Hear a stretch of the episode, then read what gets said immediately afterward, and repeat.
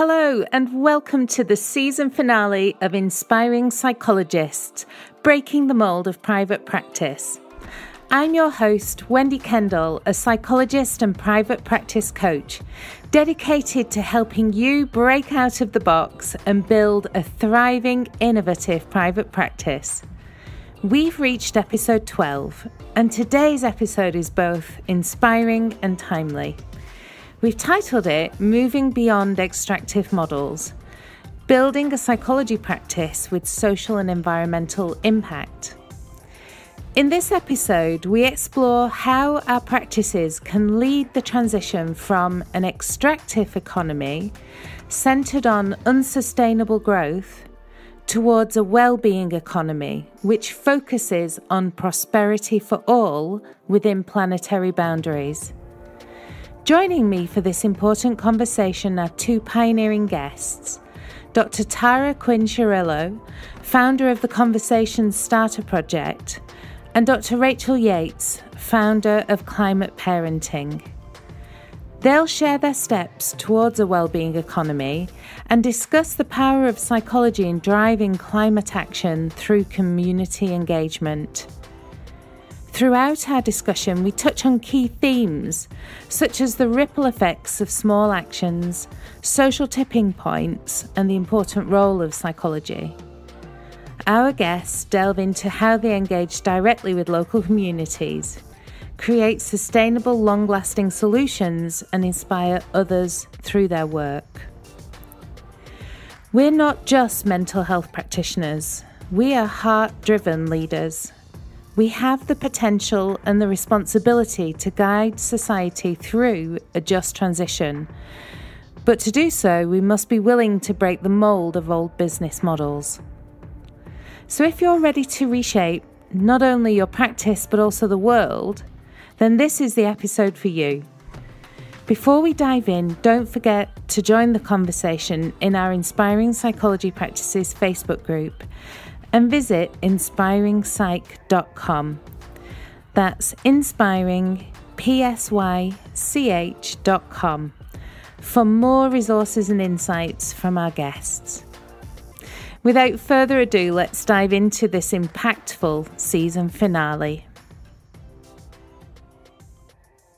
Hello, and welcome to the Inspiring Psychologist podcast.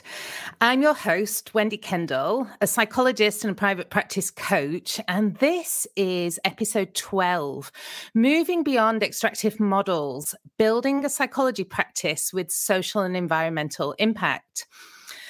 So, we find ourselves at a unique juncture in time the IPCC released its synthesis report for the sixth assessment report earlier this year, and it underscored the imperative need for a swift and just transition to an economy that is centered around well-being and not only or merely gross domestic product. And so for me, you know, hearing some of the press around this and following this very uh, closely, this raised a really essential question for me, which was how can our private practices serve as a vanguard for that change? You know, if we're really talking about massive transformation, if we're talking about moving towards a well-being economy, then for me, our role as psychologists and therapists and our role in, in, in terms of leaders of of private practices has an enormous um, you know role to play in this so i figure that uh, the world of private practice is is right at this juncture too um, we've seen demand for mental health care rocketing. There's a shortage of providers, and that's persisting. So it's clear that tradi- traditional models of private practice need a drastic reinvention. Investors have been pouring money into scalable platforms, but many of them have, have essentially monetized that distress, both in direct per, uh, payments for services, but also in harvesting data to sell um, about its clients and at the most benign use to advertisers. So to me, that's that's a system based on extraction. So I'm thinking about, you know, how do we change how do we be the change that we want to see in the world? You know, I want to think about how we change models of private practice that foster isolation and burnout among providers. And that's both toxic and it's also unsustainable. So we have a responsibility, I think, to challenge the status quo in private practice and to reimagine what private practice can be. It's not simply providing templated solutions for working within that broken system. But for me, I think it's about shaping a more regenerative way of working. So we're delving into this crucial topic today. And that's why I've invited Dr. Car- uh, Tara Quinn Cirillo, a charter counseling psychologist and founder of the Conversation Starter Project, aimed at enhancing mental health well-being in the community, and Dr. Rachel Yates, a clinical psychologist and founder of Climate Parenting. So, welcome to you both. Hi there. Good morning. Hi, Wendy. Hello to Hello. Thank you. Hi. So, um, thanks so much for being here. Uh, I know that both of you are very busy practitioners. And so I was delighted to connect with both of you, I think also through LinkedIn. And uh, Tara, I've seen you around a bit because obviously you have the Adversity uh, Psychologist podcast. Yeah. Rachel, I just got to find out about you and I like leapt on you and DM'd you through Le- uh, LinkedIn to like say, "Can you come and be on this podcast?" And and you were really gracious and and kind of uh, and accepted, you know, after a discussion about what it's all about, um, and, and kind of agreed to come on. So, could I ask you both for a bit of an introduction, please? Tara, would you be happy to go first? Oh, absolutely. So, I'm Dr. Tara Quinn Cirillo. I've been a psychologist for over 20 years. I do run my own private practice, but um, off the back of the pandemic in 2021, I set up a community project, which has now just become a community interest company, so a not for profit, um, just trying to tackle loneliness, isolation, and emotional health issues after the pandemic, free to access for community people. I run walk and talk sessions, but we also do psychoeducation um, and helping the community to help each other, really. Um, so, a really nice way to get my NHS roots, the philanthropic me that wants everybody to be able to mm. access thing, to also meet with psychology and bringing those principles to the community and helping them understand how they can empower themselves to manage their emotional well-being. Yeah. And I'm going to come back to because I'm really intrigued in the story of how a private practice also somehow led to or or maybe it didn't lead to that. You know what was the kind of origin story of of that? I'm just going to come over to you rachel first of all. Uh, could you give a bit of an introduction into yourself as well and and also into climate parenting? Sure hi. Um, i'm also a clinical psychologist. Um, i qualified a, in london um, as a clinical psychologist but i'm now based in barcelona um, and since qualifying, I mo- mostly worked in children's services in the NHS, uh, mostly in the field of autism, um, and become kind of increasingly concerned about the climate emergency, particularly since my own little girl was born a couple of years ago. Um, and so, kind of made a shift to thinking I want to work in some form relating to that. And also, the move here meant that I was kind of thinking about new directions anyway. Um, and I've taken some training in climate change coaching Oh, yeah. And I've kind of trying to combine um, my background in working with parents, my own experiences as a parent, and um, climate and climate change coaching to support parents who are concerned about climate change and the destruction of the natural world more generally in terms of the biodiversity crisis as well. Yeah. Um, and it's something that a topic that stirs up um, strong emotions in people i think once you really begin to look at it. And so and i think parenting brings additional layers to that in terms of um, sort of thinking about what our responsibility is to our children in terms of their own emotional well-being but also um, how we kind of engage with thinking about supporting societal change for their future. Um, and a lot of people are increasingly worried about this even though it's a topic that we don't talk about as much as yeah. as you'd think that would reflect that level of concern um, and so I kind of yeah thought about lots of different ideas, but came around to this idea, and I'm now offering an online uh, coaching program for parents, and I'm just piloting the first um, group at the moment. Um, and it's an idea of kind of bringing people together to um, share kind of form community around those concerns, have a place to open up conversations that are often sort of not had, and um, think about how we can support our own emotional well-being, but also our children's um, in the context of of what's happening in the world. So I'm really happy that we're having this discussion because I think often these topics we stick we're thinking what um, politicians can do, what climate scientists can do, but I think in some ways they've solved the problem already, and the, what's left is kind of economic and political, but it's definitely behavioural as well. And and so I think as psychologists we we have an important part to play that maybe we don't think about um, that as often as we we could. Yeah, and something that I think is really important there that I learned from following and listening to. Uh, I think I went to event uh, an event that was being run by the uh, climate is it Climate Coaching Alliance. Um, I'm getting the name right. Um, and the main thing that I took from it was we need to talk about this. we need to start opening our mouths because a lot of people are really concerned about this. Uh, I see it as you know the the two sides of the same coin, which is you know the problem that we've been dealing with is rampant extraction and, and exploitation for many decades, and part and parcel of that is the environmental destruction that goes with it and the rampant inequality that goes with it, which speaks to what you're addressing here and a lot a lot of what we work with as psychologists and what we really care about.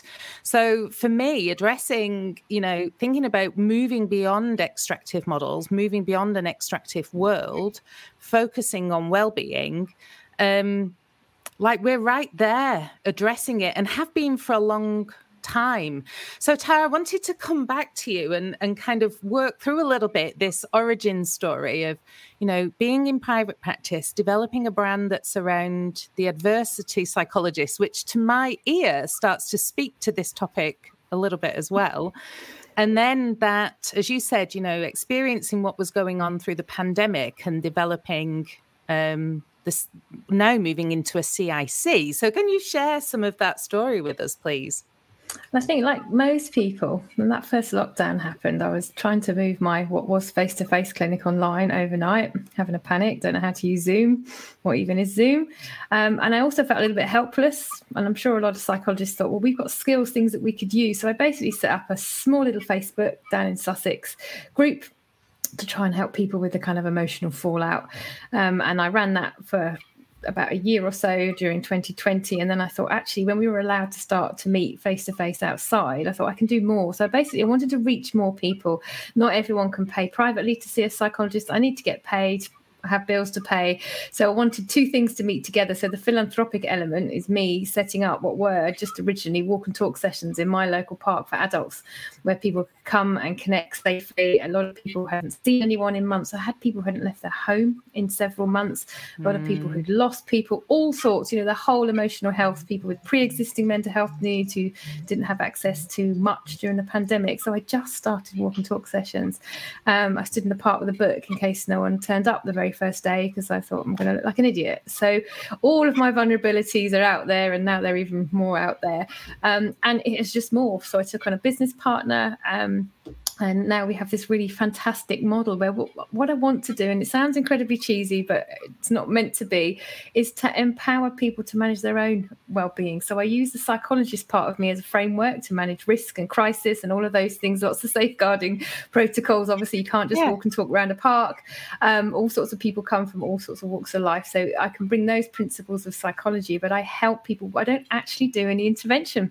The intervention is just the pathways I have behind it and the referral agencies that refer into us. Um, people walk around the park and talk, and they have to do that themselves. So that's where it's different. So it's bringing all those principles of research and theory, safeguarding risk, crisis management to help people safely do that. And it's free and it's remained free. So for the past three years, and that's why I have to obviously run my private practice as well. I've done everything in a philanthropic way. Nobody I have volunteers that work for me now. Everybody does it out of just the kindness and the goodness of their hearts, really. Um, and that's what makes it special. It's quite magic, if I can say. People give, and the people that come, the regulars that come, you don't have to book. You just turn up. So we take away all those barriers, no booking and having to cancel. We don't start on time. So all of those little things look accidental, but they're on purpose. Um, and people give as much as they get. And I couldn't have planned for that. So lots of people who come now help me to facilitate and run them and help other people to feel safe and confident. And we just talk and we talk about anything. There's no structure. It's not a mental health group. Um, it's actually just helping people with the kind of grassroots of emotional well-being, which is what we need. Um, plenty of mental health groups out there. Um, it's just a free service, and people like it and they come back, and it just seems to work. Hmm. And the so so I started writing notes like furiously as you were talking there, and there's so many things I want to pick up on there. In last week's episode, we were talking about relationships. I don't know if anyone's heard or, or saw that or if they've listened to yes, it already. Yeah. But yeah, we were talking about um, Vicky Ioana, Dr. Vicky Ioana was talking about therapeutic community. Yeah. And um, we had a little bit of discussion on LinkedIn afterwards around that. And the thing that really struck me there was um, how how we've got like a, a the, there is a healing potential be, built into humanity which is at the power of community Absolutely. right? Yeah. And um and it, that's part of the life force that has you know brought us to you know 600,000 years of evolution or whatever it is. You know I'm, I'm not an, I'm not an anthropologist so um but I think for me that is one of the things when I'm thinking about as a psychologist how can we um resource communities so that they can switch from languishing towards flourishing utilizing their own resources? Absolutely. And to me that is about that's really regenerative because that's about creating the conditions for life as opposed to this mechanical mindset which is about oh we need to be in there controlling all the variables in order to create an outcome which is the way that we've done things a lot in mental health services right yes yeah so that really spoke to me. And what I love is your focus on removing barriers to that yeah. thing happening. Absolutely. We've all been there. I'll book something and then not be able to go or feel I don't want to. And now I've got to cancel. And then what does that do to the next time? And for a lot of people that come on our walk and talk sessions, particularly, they have a history mental health issues or you know they may have some neurological issues if we have people with additional needs um, and you don't want those barriers. So you know we're always there. It does mean that we often stand freezing cold in the rain and maybe one person comes maybe 20 people come but we remove those yeah. barriers. We don't cancel our walks either. They're really simple things actually that have just evolved can't yeah. plan for those things when you're setting mm. up a mm. project. Um, but actually, they're the elements that work best because it takes away, you know. And if you're that person, and I've got permission to share, I've had wonderful example of people who followed us for months. I had one woman who sat in her car for several weeks before she got out and joined one of our walks. And that's the things mm. that I mm. want to get out there. That if we had to start and it was a group where you sit down on chairs, she wouldn't have come in if it got to yeah. 10.05 and we start at 10 o'clock. People come 10 past quarter past the hour. They join us halfway around they can leave at any time. And those are all the barriers usually when you think of traditional mental health groups or services. You know you've got to be there for the whole time. You're in a room. And even though you can open a door and go there's more psychological barriers there whereas we meet in the open. So there's a lot of safeguarding that goes on. But once that's in place and we've done that work it makes mm. it super easy. And that's how it should be um, yeah. And that's what facilitates people feeling safe, secure, and coming back again as well. Yeah.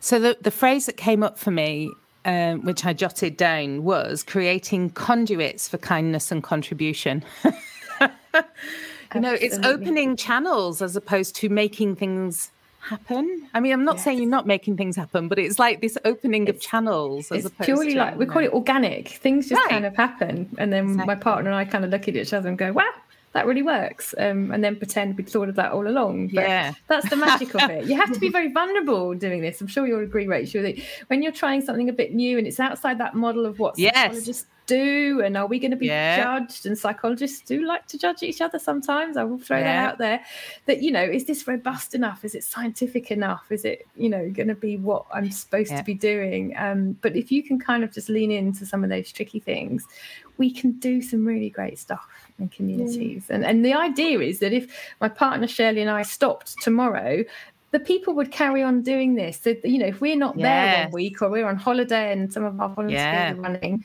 it still works. And those people go away and tell other people. And, you know, the idea with our model is that we want it then to be taken on board. You know, yeah, it'll roll out because it's so easy.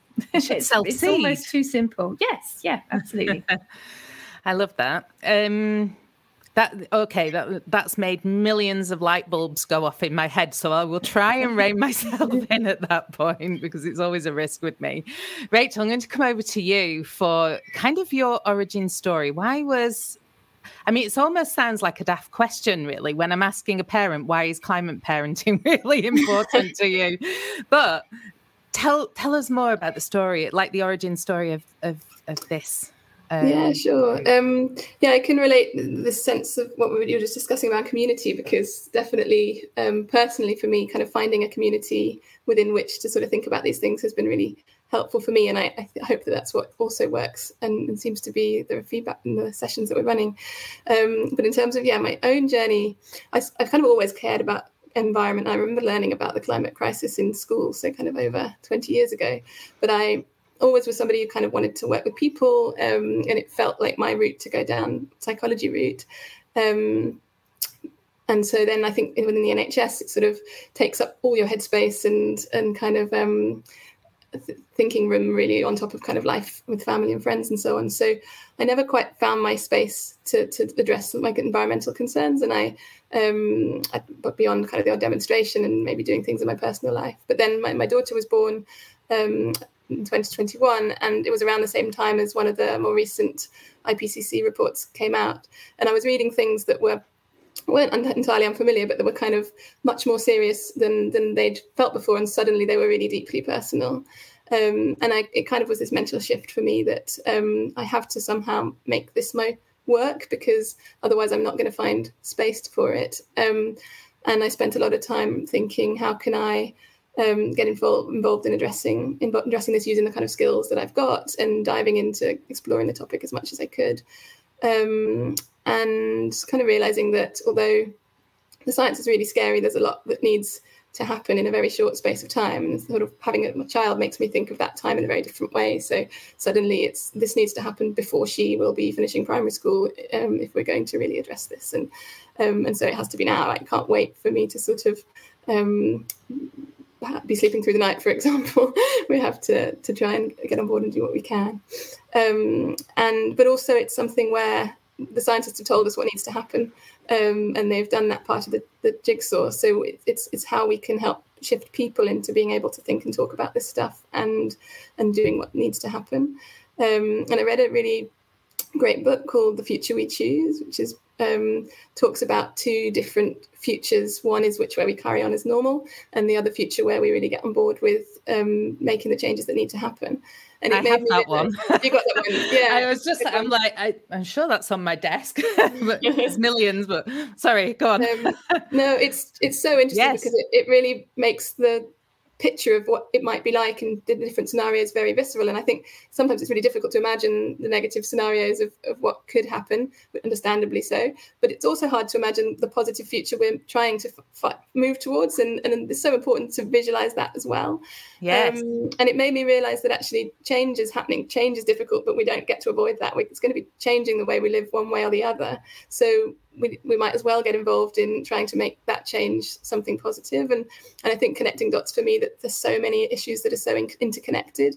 And, um, you know, if we get it right and if we really make the changes that need to happen in terms of the environment, it's, it, it's not only climate and nature that, that solves itself in terms of kind of clean air and water and um, and all these kind of things. It's also loads of other in- interconnected issues in terms of um, kind of education, equality, because it all has to be addressed together. Um, and so, yeah, I sort of um, played with lots of different ideas for a little while and bounced around, but came around to this feeling that um, I've worked with parents previously, and it felt like the right the right space for me to get involved in. And also, I think there's a lot of emphasis on children and and what sort of young people are doing growing up. And I've always worked with children, but I really feel like it's not children that need to be solving this partly because there's not time, and secondly because we don't want to sort of be putting that responsibility on their shoulders. And so, parent felt like parenting was the right place to sort of be thinking about this issue for me. And I'm just thinking about the generational aspects there as well. When it when we think about climate parenting, like my my kids are now young adults and I still feel like I'm climate parenting in that sense. And you know, thinking about them approaching a time when they might be thinking about having children and therefore I'm becoming a climate grandparent in that sense. Mm-hmm. So do is what you're offering also incorporating those multi-generational elements or how might they be doing that? It's so interesting. I definitely I've kind of tried to advertise it so that it's open to grandparents as much as parents and carers and really anybody who cares about a child in their life. Yes. Um, yeah but um, actually it's been all mums so far in the, the, group that I've that I'm running. But I'm re- I'm hopeful that that will extend out. I think um, I think like the climate space is tending a bit like psychology to be quite female, but hopefully there's ways that we can broaden that. Well, we'll just start where we are and we'll grow it from there, right? um, I'm one of the things that I think both of you alluded to was that know, if we think about the scale of the problem, we can become really overwhelmed and we can end up feeling powerless um, to make a change. Like, what difference does the the thing that I'm doing? I know that I've been there as well, and you know, one of the quotes that I saw that it, that is like my my beacon of eternal hope was now I always get the name wrong, but I've mentioned it in the podcast before. It was this um, statement by a Nobel Prize winning chemist and he basically said at the point of maximum chaos in a system, you have the maximum potential for islands of coherence to develop and to influence and tip the whole system. So just just because it feels maximally chaotic doesn't mean it, there's actually a moment of real potential there for the smallest unit to start to influence the whole. And for me, that was like, uh, the the the life raft that I cling to, this idea that actually the at a grassroots level, doing what we need to do, creating our so-called islands of coherence, we can be the ones to start to to really make a shift at a big systemic level. So that was my life raft, if you like, and it's the, still the thing that I cling to. But for you, what what helped you to see? You know, uh, Rachel, you mentioned reading um, "The Future We Choose" that book, and it's giving you the you know the the bad scenarios, and it's giving you the hopeful scenarios. Um, you know, for both of you, what was the thing that helped you to that helped you to hold on to the hope? I guess. Uh, coming to you, Tara. Do you know? I'm just thinking actually, the original Facebook group that I set up. Obviously, people can put comments on, so you get a real sense of what people are going through. And although it was a very small thing in comparison with the, the whole of the UK, gave you that intimacy, that snapshot. And then with a project like mine, it's really tempted to get hooked up in how big it could be and where you could reach. And mm. um, my business partner is really great at keeping us really grounded and slow, but just going, this is what people locally need. This is what's missing for them at the moment. This is what they're going to, or guessing what they're going to need when we did start to, you know, reduce the amount of lockdowns and and be able to kind of re-emerge again. Um, and going forward, just every week, every time we do all of our walks ourselves, we still go to all of them. Um, is that you take that time to talk to people and hear what they're going through, what they're anticipating, and that's what guides me. So it's less about kind of research and literature. We keep ahead of that, but for me, it's the people you know what are these people coming along? What do they want? Because it's very easy to get lost in what you know you know the wider society is saying we need in terms of mental health tackling loneliness. We need that but it's the bottom up bit yes. as well isn't it? It's the mm. grassroots as they say. Yeah yeah. Yeah so it's kind of focusing on fundamentals and responding to i think one of the things that I've also learned and read about and observed and work with psychologists as they do this is that um, intimate connection with local community and the responding to needs. Um, the solutions are in there, basically. Yeah. In this month's Psychologists magazine, they, the whole edition is centered around the Brighton conference, the European Psychology Conference. And the theme of that is around kind of bringing psychology to communities. That. And there's some spectacular quotes. I was flicking through that at the weekend. Um, and just again, it's that it's it's getting out of your comfort zone. As a psychologist, we'll all we all know, especially as practitioner psychologists, you know, what's the psychology look like? Coming back to what I said before, am I doing yeah. okay? Is this is this proper work? You know, for the want of a scientific word. Um, and there were so many different academics at um, Brighton University talking about that's exactly what it should be. You know, that we need to kind of move away almost from this fear that to be a psychologist is only this one mold and that yeah. by doing something else is somehow not proper. Um, and I think that's I've learned a lot with that, that, that you know the two things can coexist. We need the research, we need the theory, because that's what I'm drawing on to, to be able to run my project. But also, I need to be in the community, being vulnerable, hearing from people, trying things out. Some things don't work. Sometimes we need to make tweaks. Sometimes we get it wrong. Um, but that's part of it, and you've got to be quite vulnerable to do that. Yeah, awesome, mm. Rachel. No, I definitely relate to that in terms of the feeling of um, want needing to connect with others and needing and i think in doing this i feel like i found a place where i can be more authentically myself in some ways because it's genuinely where i'm coming yes. from when i'm kind of working with yeah. the, the, people that i'm working with and um and so the bit that tension then between when am i a psychologist and when am i part of this group but um but it's still a i think it's those relationships that, that really help to provide hope and and seeing how ripple effects can happen so i also have a, a book group that i run which is a completely free thing um, for discussing climate and nature books and documentaries. And and having read that Future We Choose book, I then put it on the list for the, the group and we read it. And somebody then read that and fed back that they'd um, kind of discussed it with a friend of theirs who'd read it, who now put it on the kind of required reading for a course that she runs. And the, the, that was something that just gave me a lot of hope, this sense of something very small that I do just really because I felt like I needed it.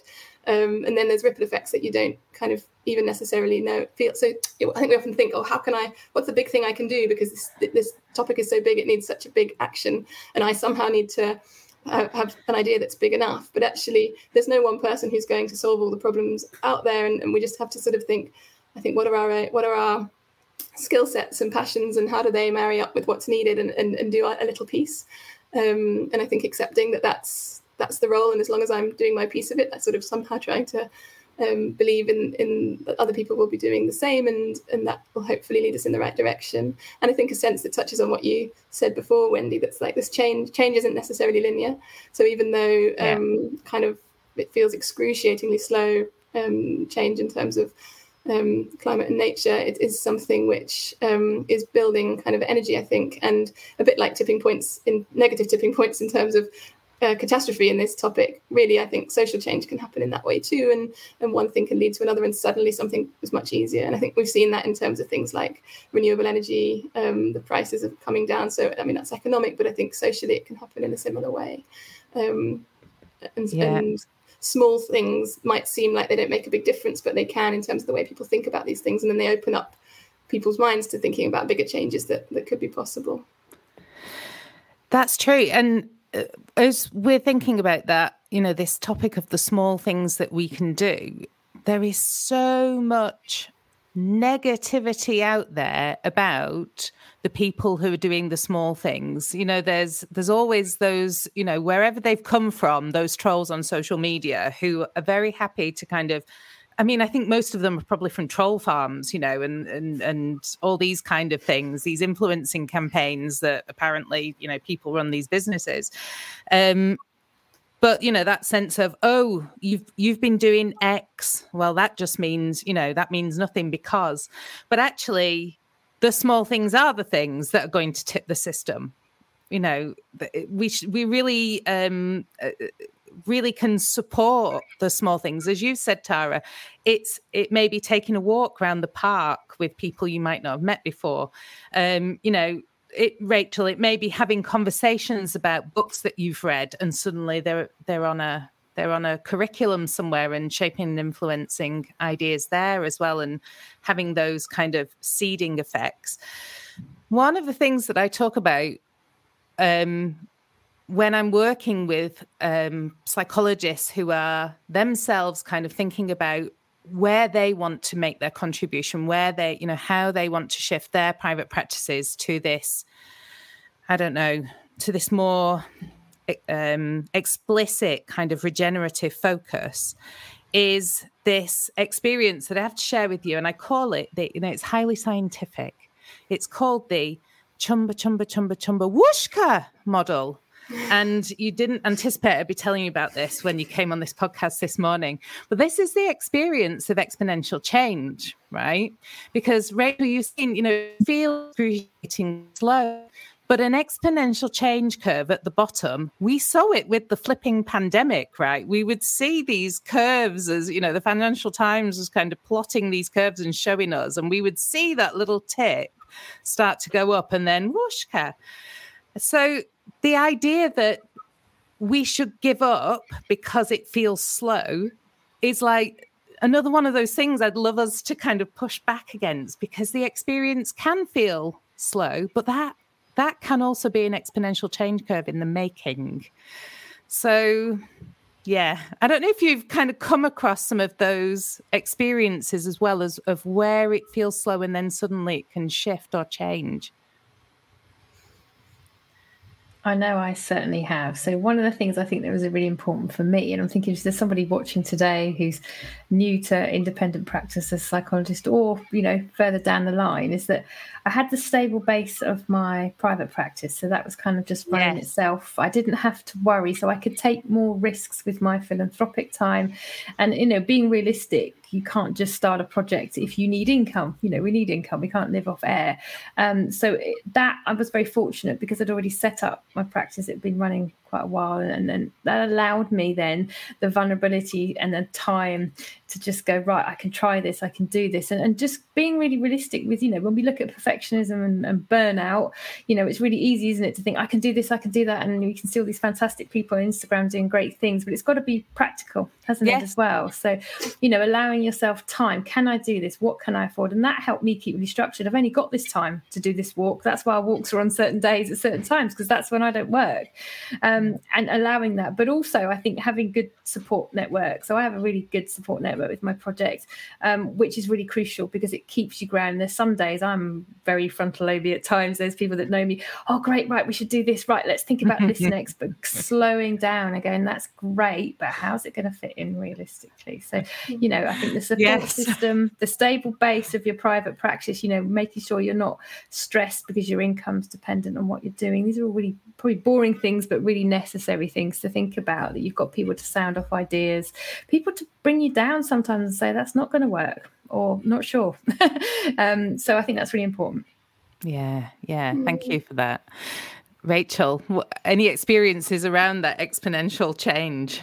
In terms of the practices, I suppose, um, yeah, I, a little bit in terms of just feeling like I sort of started dipping my toes in the water and doing what felt like it needed to happen in small ways. And mm. very similar, actually, in some ways to Tara, I've kind of had to do it alongside life and parents and, and, and my main job that I'm still doing remotely um, in order to kind of bring in the income. So it's at the moment yeah. because I'm, I'm, much earlier in the phase and trying to work out how to make this completely work in terms of a, a business model or um, and, and, how the funding might come through. Um, and so it's definitely been that kind of like jump jump in step outside my comfort zone and, and yes. try and do things. Um, and, and as a result end up having so many amazing conversations. And i think particularly in this area of um, of, of climate and there's a lot of people who are really engaged with it and want to see things happening as fast as possible. And as a result it's a really generous kind of community and so kind of dynamic and energizing. And so i've found that just sort of started talking about things, having conversations here and there, and, and ideas then come from that, and people make links, and and um, you suddenly find you're being invited to talk on a podcast. Or I, I yes, it's, it's, just starting. I think is the, the thing, yes. and then you have found I don't know quite what you're meaning in terms of this exponential um, curve, but certainly. Um, it's, it's not a planned journey and it's not steps that necessarily I had in mind from the beginning, but I think gradually, um, exactly. if you do what feels important, it, it can come together. Yeah, yeah, I love that. Um, so, a couple of times you've alluded to the fact that this can sometimes feel ab- about like it's like we're going against the grain, like we're we're taking risks, um, appropriate risks to um, do things differently, um, and and sometimes we have to work against kind of perceived barriers or myths. Um, have you come across that as well? I know Tara, you've you've alluded to that a few times. So just wanted to kind of bring in your experiences around. I mean, we talk about here breaking the mold of private practice. And, you know, I'm including your CIC in that overall idea of private practice. But what else have you experienced in this element of needing to go against the grain somehow?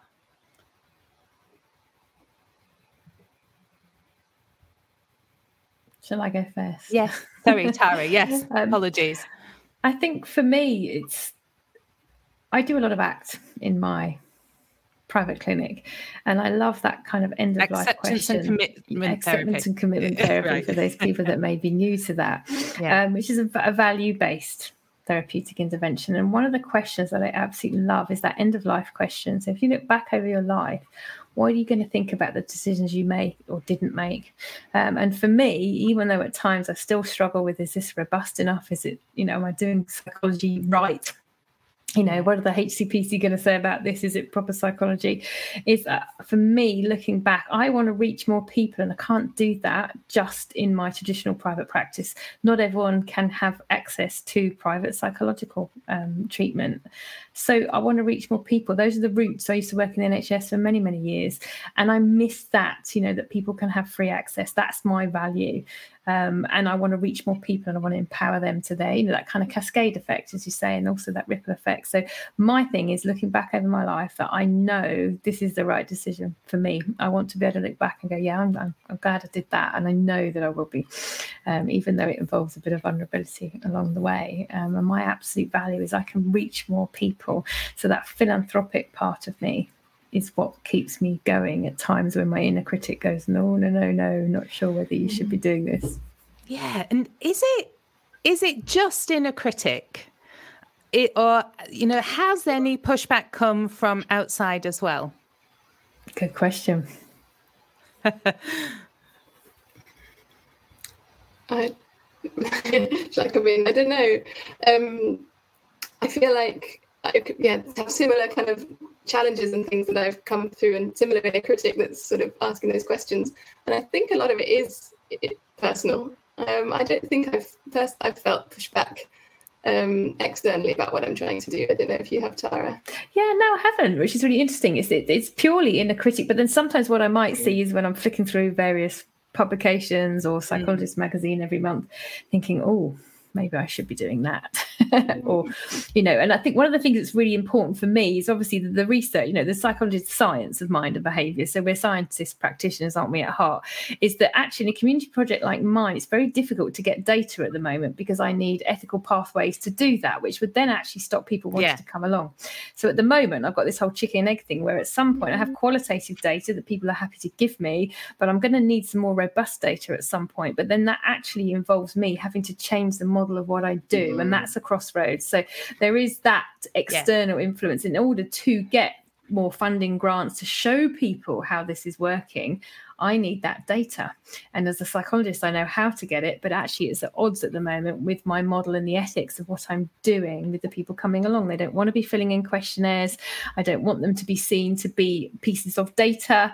Um, some of that, again, maybe inner critic, but actually, a lot of it is fact. I don't want them to feel that if they come along, they're going to have to be asked certain questions um, because at the moment, that is not part of our model.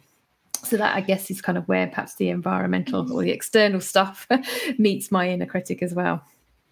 Yeah. Um, I mean, the th- my background is applied psychology, so did a lot of stats and research methods, and of course, a lot of our frameworks, our research frameworks, as you said, our funding models, and so on, are more heavily biased towards the logico-deductive type of science. Right? Yeah. Have you collected all this data? Can you show, you know, effect size and all of these other other elements? And my thesis was a grounded analytical thesis. It was a living systems model. This is like 1995, 96 that I wrote this. Um, and what what we were looking at there is um, theory generation as opposed to theory testing. Now, that in the grand scheme of things is as scientific as the logico deductive. But the system itself, being kind of set up in that way, focuses more on the you know have you got the data have you got this and so we have a, a, an environment yeah. like a, like you said a system of regulation which is not unlike the issues that we've got in terms of our system of regulations anyway that is that is then hampering your ability to both continue and to get funding and so that requires a change in the mechanism as well of how we support these kinds of projects, right? Absolutely. Um, yeah. I think we need to start and, yeah. Sorry, Rachel, go on. No, I just think maybe the kinds of numbers that we're looking at as well in terms of kind of um, I, I, certainly find within what I'm thinking about doing is there's maybe some outcomes you might measure that would be uh, more traditional kinds of things, but there's also other outcomes in terms of those sort of ripple effects and things that are much harder to kind of get a handle on. Yes. Um, and it makes me think of within, I guess, communications around some of these topics and how we kind of um, try and persuade people on climate, particularly I'm thinking about, but all sorts of topics. In some ways, people are more drawn to stuff than they are to data. And so I wonder whether, um, as well as thinking about the types of numbers we're trying to collect, maybe there's, there's maybe there's other ways that we can engage with um, people who might be interested in sort of funding or supporting these kinds of projects through stories as well as through through data. Yes, yeah, exactly. So so finding those alternative sources of funding of people who are more in tune with the different kinds of data, especially more human forms of data like stories. Absolutely yeah. yeah. Yeah, exactly. Okay, so anyone out there who feels like funding any of these projects, who's very happy to kind of base that on the um, the stories and the you know much more organic forms of data that we can gather, which aren't destructive of the of the living system that that is being supported, because really, Tara, that's what you're you're referring to. You know, if yeah. you come in with this intervention, it's going to destroy the living thing that's been growing. Yeah. Absolutely. Yeah. yeah. And word of mouth is crucial with community projects as well. We rely a lot on yeah. people sharing. A lot of people come along because someone else has told them. So if they're, you know, yeah. something is simple, probably doesn't sound much to someone who is, uh, you know, awarding grants, but, you know, for somebody to say, oh, actually, but you do have to fill this questionnaire or I didn't like, we also don't know what we're triggering off when we're asking people. So that, you know, the ethical practitioner also has to step in and go, is it all right to be asking this and these questions? Yes. Um, so there's a lot to think about there. Yeah, awesome. Okay, so I'm going to ask you about hopes for the future as well. Rachel, can you still hear me? Because I don't know if your feed is. Can Can you hear me yes, all right? Am I frozen? I yeah, a little bit frozen on the uh, video. Oh, no worries. Um, but as long as you can hear and we can pick yeah. up your audio, we'll be all right. Yeah. Um, so, thinking about your hopes for the future, uh, I'm going to come to you first, Rachel, because it feels like hope is a big part of the brand that you're developing, you know, the story that you're developing around climate parenting. What are your hopes for the future for the development and growth of your project, but also just in terms of the impact and, and this whole topic of climate parenting as well? Yeah, um, definitely. My main hopes are very existential, I think, um, in terms of kind of um, can we as humanity pull together and, and make the changes that are needed? Um, and I, I, see lots of change happening so that gives me hope. And i think that hope is sometimes also something that we don't um, need to wait to, to appear but we need to sort of just get involved. So i think through action through doing things is how we start to create hope. Um, right. and so that's one of the ways i think about hope i guess on a personal level. And in terms of my project um, sort of smaller personal scale I guess I definitely hope to be able to roll out the group that I've started um, in, a, in, a, larger way to reach more people um, and to sort of find that sustainable model of funding for me that's going to allow me to, to do that longer term and to spend more time on it. Um, and so, yeah, I was sort of open to thinking about different collaborations or different ways to connect with others who are interested in similar top- topics where we might be able to work together. Um, I think that the pilot that I'm running at the moment is feeling like a really positive experience, um, and there's lots of kind of conversations that are opening up around that. Um, and so, yeah, that would essentially be my hope to be able to just keep going and do more and make it more my full time um, kind of endeavor. Yeah, yeah, I love that. I love the idea that um, action and action creates hope. yeah, of course it does. When you say it like it's like, oh right, yeah, of course. we need to just do, and then we'll get some hope. Fantastic. Um, and Tara, for you, what what are your hopes for the future in terms of how things might grow and develop with your project? So but us, also on the bigger scale. On a kind of a, a, local scale. We are now we're a CIC. Mm. What we're going to do is go into local businesses and do be well-being training for them, but then they can donate to free community sessions. So we want to move from just doing our walk and talks to community well-being sessions that are still free at the point of access for communities.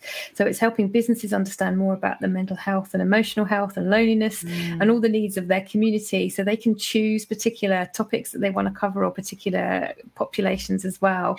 And that we have a model that we would love to be able to roll out because it's such an easy, now we've done the kind of legwork, as you say, it's a really easy model to mm. roll out to other local areas. You just need the right kind of people to be running it. You've got to be able to give, and people give, and you get from that as well. So it's a really two-way relationship and that's what i want to see. It's about uh, again it sounds a little bit cheesy but that people don't always need to just go those old school models or i need to go to a professional to look at my emotional health that we also help people develop their well-being baseline and that they can learn what as you said at the beginning wendy mm. what they have in them already to help them cope with adversity.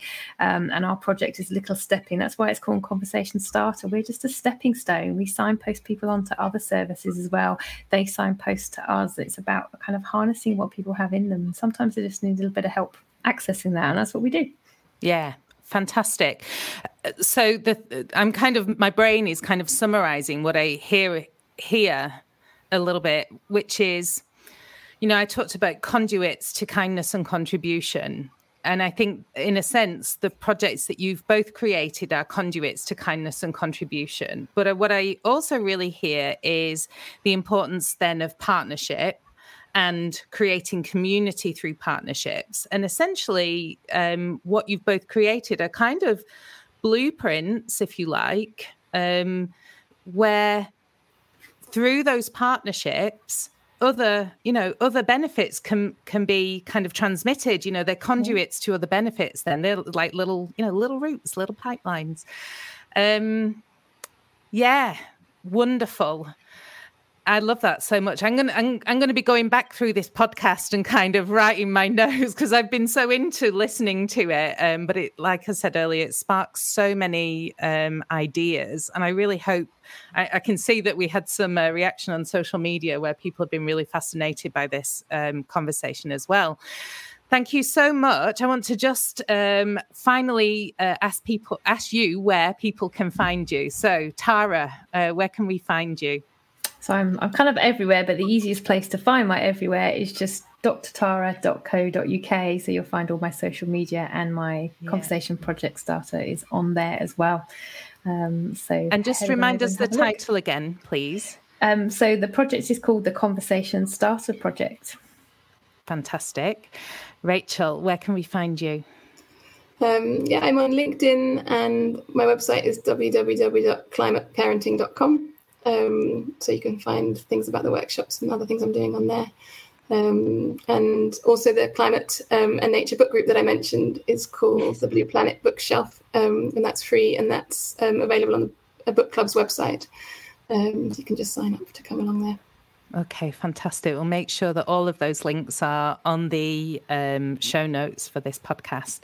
Thank you so much for sharing these projects with us today and all of your thoughts and experiences. It's been really generous of you to spend this time, and I I know that this is going to create a lot of conversation and and a lot of inspiration and hopefully a lot of hope as well. Thanks again. Thank you.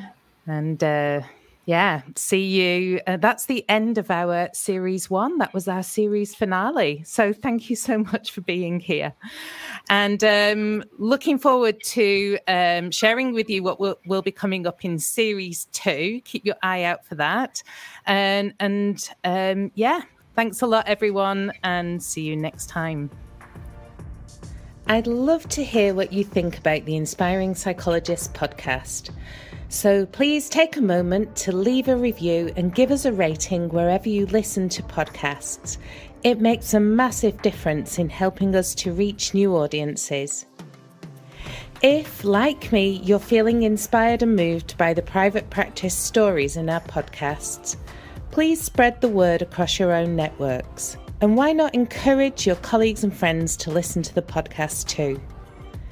To make sure you don't miss out on future episodes, please be sure to subscribe to the Inspiring Psychologist podcast. You can find out more about all my guests from Series 1 at our website inspiringpsych.com. That's inspiring, P S Y C H dot com.